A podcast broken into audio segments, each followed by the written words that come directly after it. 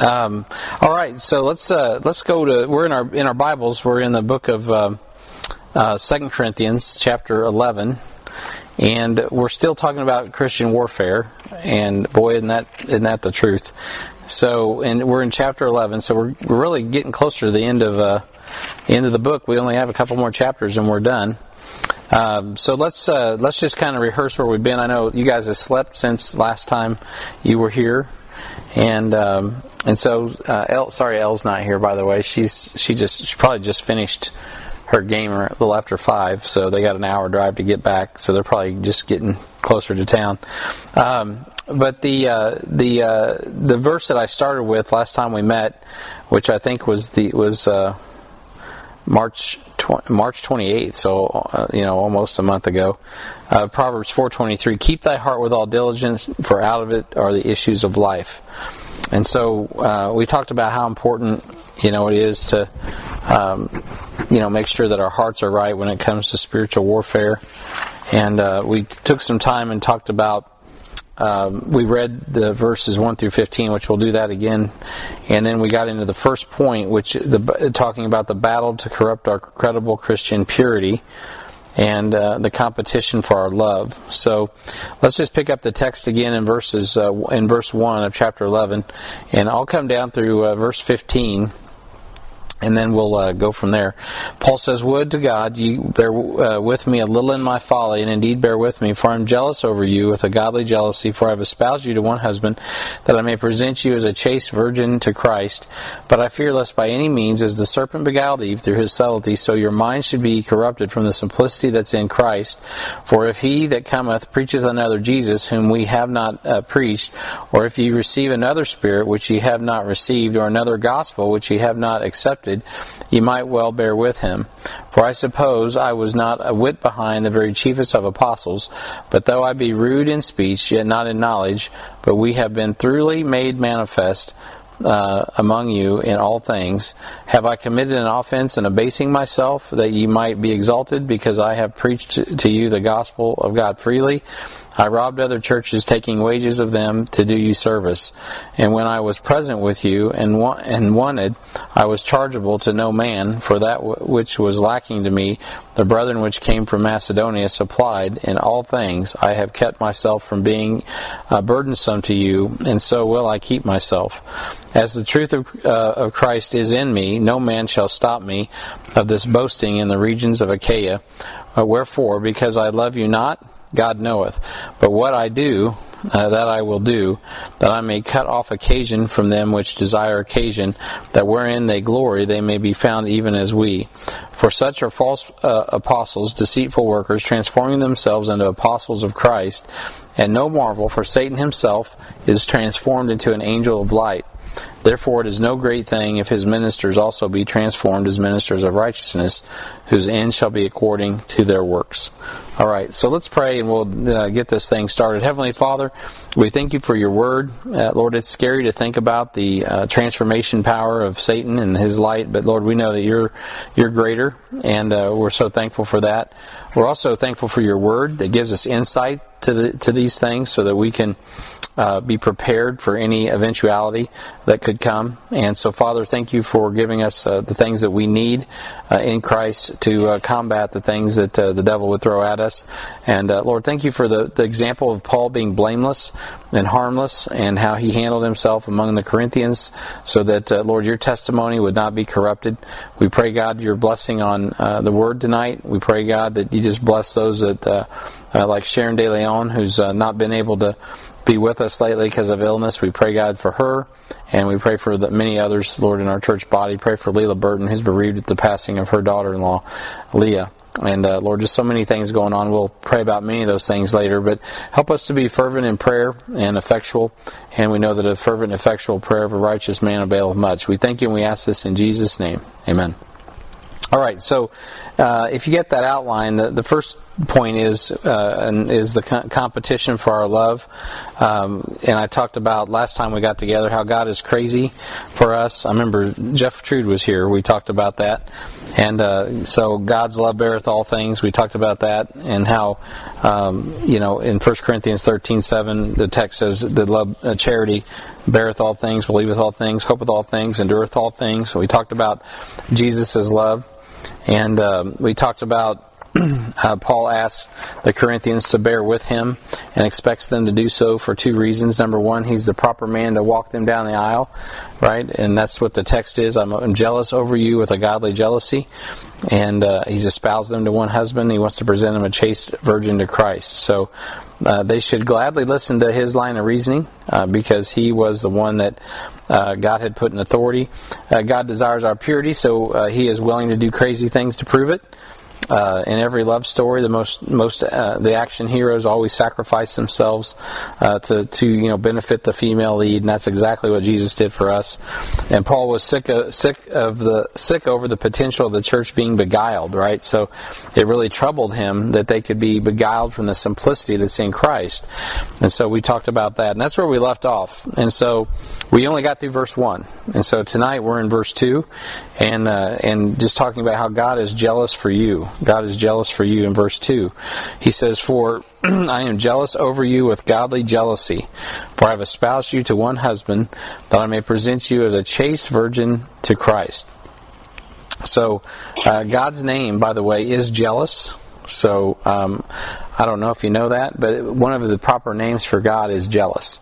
And uh, you find that in uh, Exodus 34 and verse 14. Exodus 34, 14. I'll, let's look back there and, and look at that. So, Exodus chapter uh, 34 and verse 14. Exodus 34:14 says, "For thou shalt worship no other god, for the Lord whose name is jealous is jealous, uh, is a jealous God, I should say, rather. So his very name is jealous. So, hi, I'm Brian Jealous Hedges, right? So that's his name is jealous. I'm Jesus Jealous Christ. so uh, um, that's an interesting thing, though, because he's jealous for those that are his. So don't mess with God's bride if you know what's good for you, right? So don't take his love lightly either. In Deuteronomy chapter 4, uh, the Bible says in verse 23, Deuteronomy 4:23, "Take heed unto yourselves, lest ye forget the covenant of the Lord your God, which He made with you, and make you a graven image or the likeness of anything which the Lord God hath forbidden thee. For the Lord God is a consuming fire, even a jealous God." So He's a jealous God and uh, you don't want to take his love lightly. Those who reject the love of Christ will literally have to have hell to pay. I mean, that's crazy to think about, but it's true. So when Satan goes after you and the church as a whole, he's touching the very heart of God, right? So it's like you're touching his bride, you're you're messing with his business, and uh, you know in Proverbs six the Bible says in verse thirty, men do not despise a thief if he steal to satisfy his soul when he is hungry, but if he be found, uh, he shall restore sevenfold. He shall give all the substance of his house. Uh, but whoso committeth adultery with a woman lacketh understanding. He that doeth it destroyeth his own soul. A wound and dishonor shall he get, and his reproach shall not be uh, wiped away. For jealousy is the rage of a man, Therefore, he will not spare in the day of, re- of, vengeance. He will not regard any ransom, neither will he rest content, though he give many gifts. Many years ago, there was a situation that came up, and a, and a lady, I won't mention too much detail. Um, uh, she, there was a lady, I'll just say that, and her husband had gone to her place of employment and beat up one of her coworkers. And um, one of the, the lady was friends with somebody that was in our church, and the the woman in our church came to me and said, "Oh, my friend, she's so you know upset.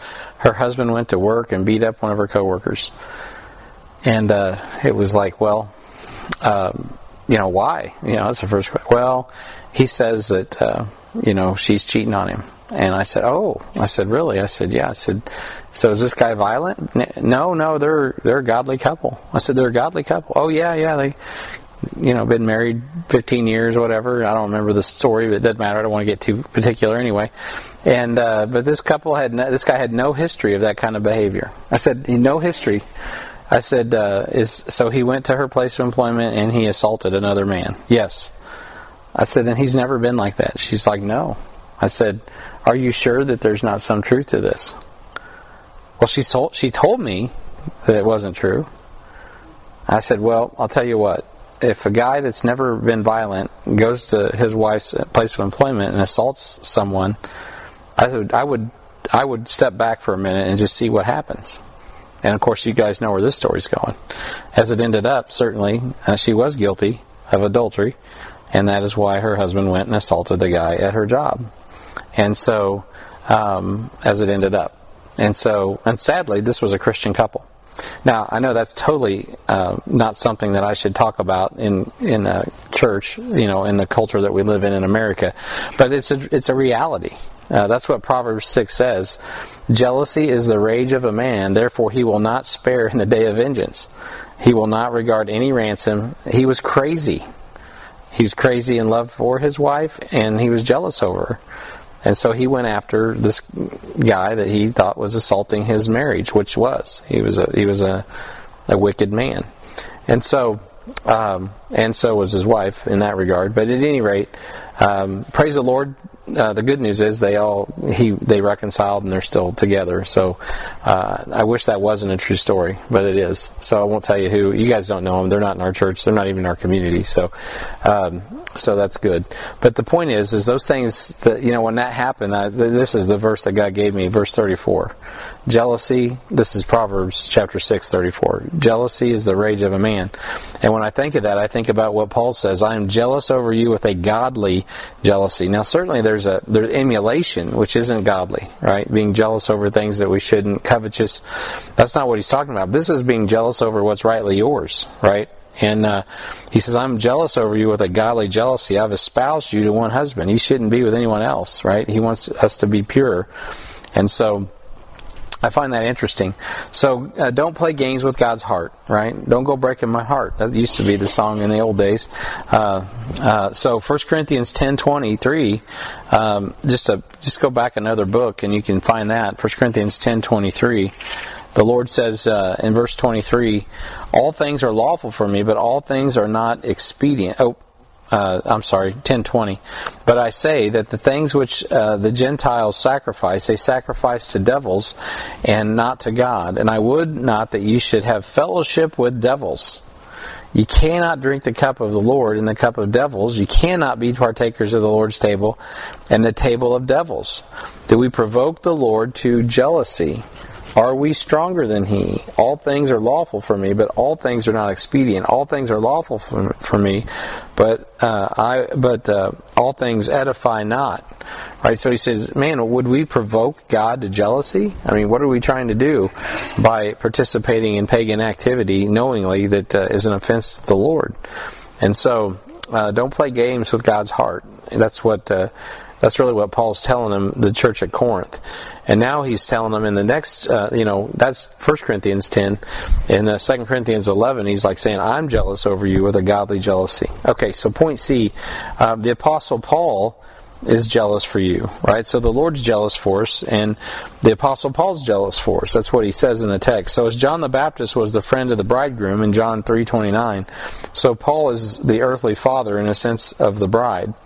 In um, chapter, go back to 1 Corinthians chapter 4. I, I want to look at this. This is an interesting uh, text. 1 Corinthians chapter 4 Look down here in verse 15. It says, For though ye have 10,000 instructors in Christ, yet ye have not many fathers, for in Christ Jesus I have begotten you through the gospel. Right? And begotten is like had, have given, you know, given birth to you, right? Although he didn't give birth. Um, but he has, he's brought them into the existence, so to speak, spiritually through the gospel. They, they were born again. And so he's saying, I'm, I'm in chapter, uh, 2 Corinthians chapter 10, he's, he's saying, chapter 11, he's saying, I'm jealous over you. Why? Well, because they're like his children. They're like his daughter. And uh, he's like a father to them. In 1 Thessalonians 2.11, it says, As you know how we exhorted and comforted and charged every one of you, as a father doth his children. So he looked at the, the saints as though they were like his children. And so that just makes complete sense when you look at 2 Corinthians chapter 11 and he says, you know, I'm jealous over you with a godly jealousy, for I've espoused you to one husband, because the husband is, as in we as we see in our culture, um, or not the husband, uh, the father, I should say, rather, is the one who gives away his daughter. And right, so you walk the, the bride down the aisle, and her father gives her away, and that's the way it ought to be. And so, um, my my wife didn't have her father give her away; her grandfather gave her away because he was like a father to her, right? So it wasn't just the biology; it was the the heart. The reason my wife had her grandfather give her away was because she knew her grandfather had a heart for her, whereas her dad uh, was not present. So, um, so the apostle Paul is jealous for you. Um, so keep your head covered, right? That's really the, the admonition here. In 1 Timothy chapter 2, uh, look back there and uh, keep your spot here, obviously. We'll be back.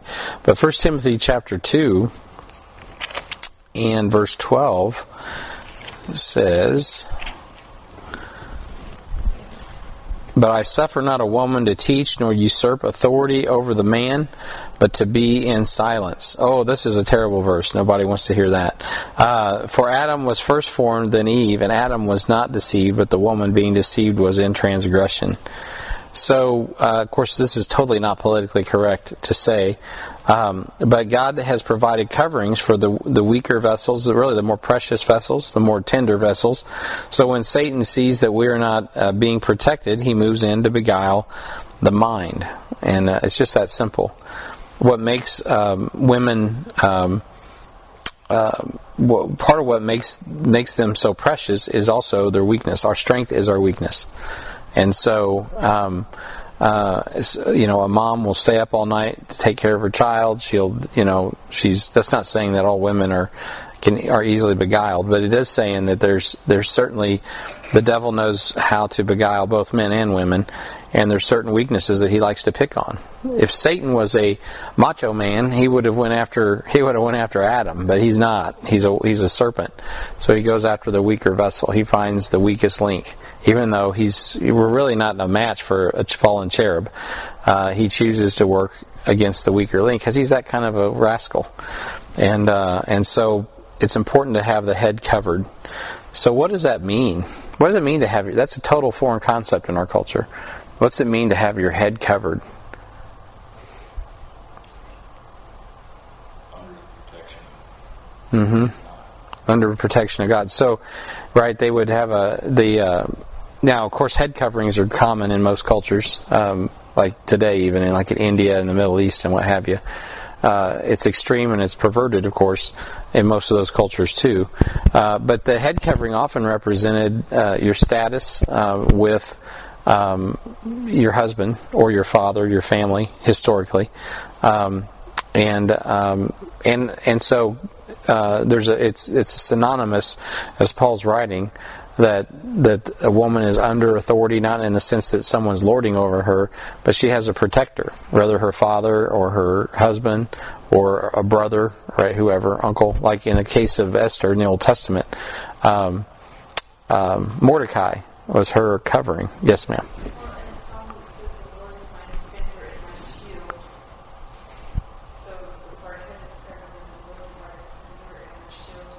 Mm-hmm. Yeah, even in the when you think about spiritual warfare, it's the God, the uh, helmet of salvation, and our Jesus is our salvation. He covers us. Um, but yeah, and so the Lord is our defender. He's our buckler. He's our shield and he's obviously our covering. So this is not necessarily dealing just in now as we put this in context, you have the cultural aspect of first century where Paul's where it was common to have women they didn't even have to guess about head coverings, they understood it. Uh, now that was one of the contentions in First Corinthians because there was different customs. Some had head coverings, some were shaving their head, and, and so and he was getting into customs of having head coverings and not having head coverings and all of that. In our culture, literally having your head covered means nothing.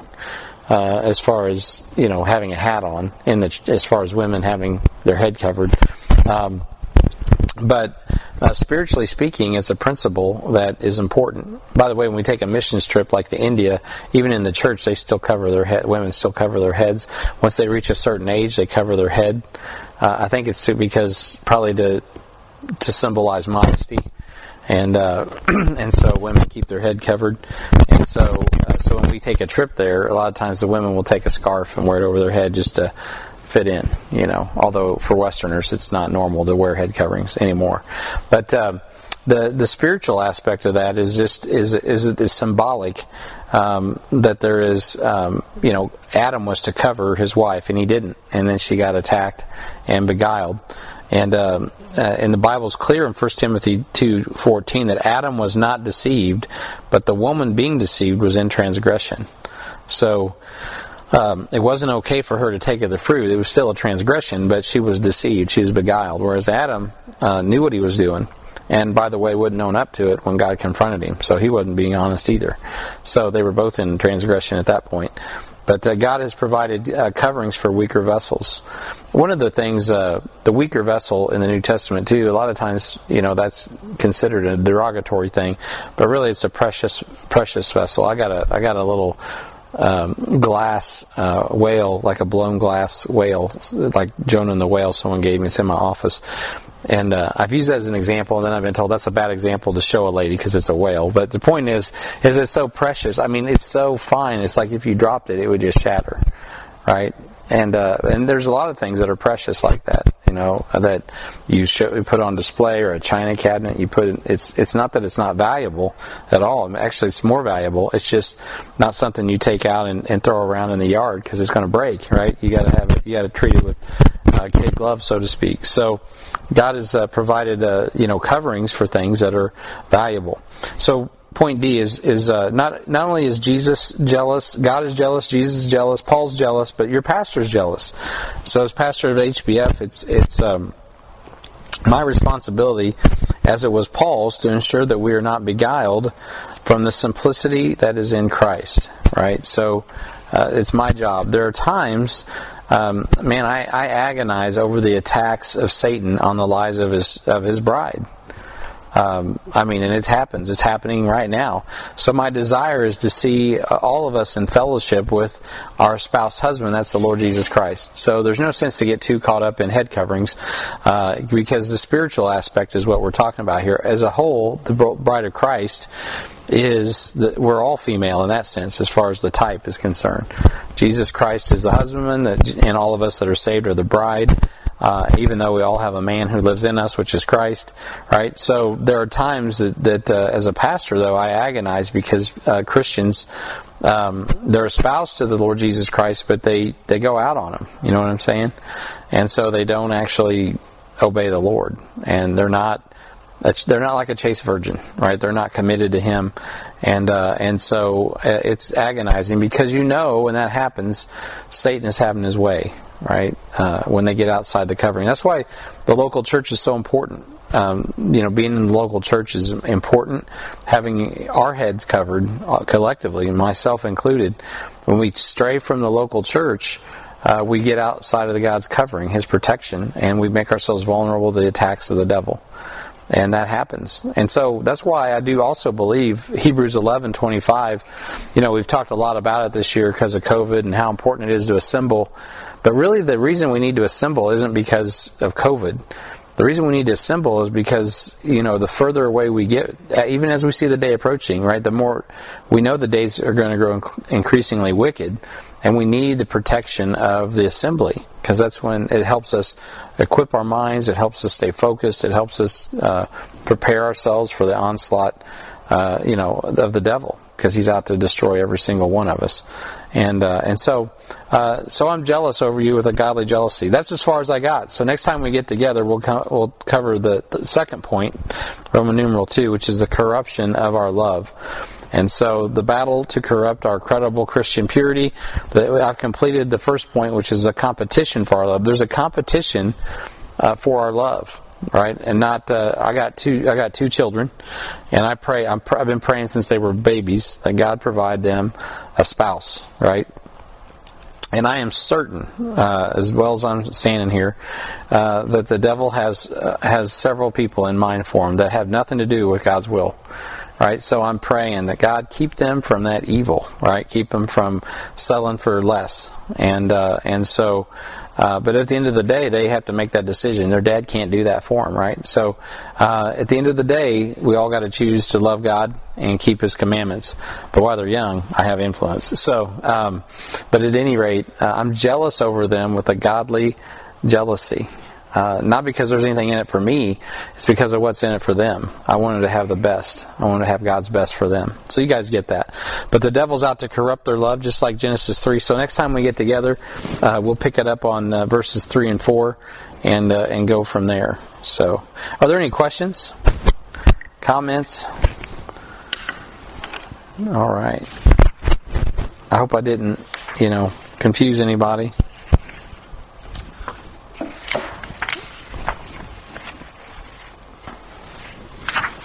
I did a I front I did my notes front and back. That is never a good idea, if you, especially if you don't have a notebook, because I get lost easy. So, um, all right, I'll take I'll turn this off. Thanks for joining us. If you're listening to this online, we're glad that you were with us. Come and join us on every Sunday night at HBF at six o'clock.